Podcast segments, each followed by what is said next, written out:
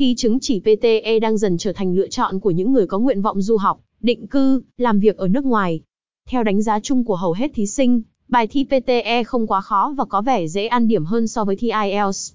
Nhưng để làm bài thi một cách hiệu quả với điểm số cao nhất các bạn cũng cần tập trung cao độ trong cả quá trình ôn luyện, cũng như làm bài thi. Thí sinh cần tập trung lắng nghe bài giảng, hãy sử dụng giấy nháp để viết lại câu trả lời, nhắc lại và nốt những ý chính của bài giảng.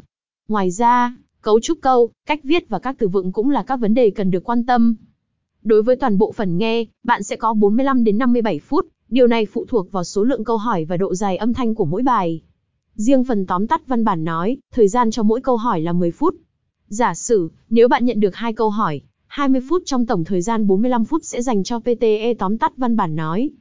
Xem thêm, The Instruct I Answer Tips of Listening. 4. Summarize Spoken Text Tips bất hủ, dành cho bạn. Tập trung sự chú ý đối với các cụm danh từ quan trọng. Nên dùng mẫu câu ở dạng liệt kê. Dùng các mẫu câu chỉ mối quan hệ giữa các danh từ chính.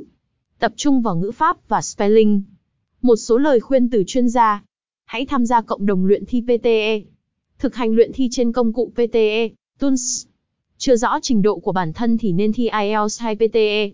Đăng ký thi PTE năm 2023, hướng dẫn và lưu ý khi đặt lịch thi. PTE Tool công cụ thi thử PTE miễn phí tốt nhất hiện nay.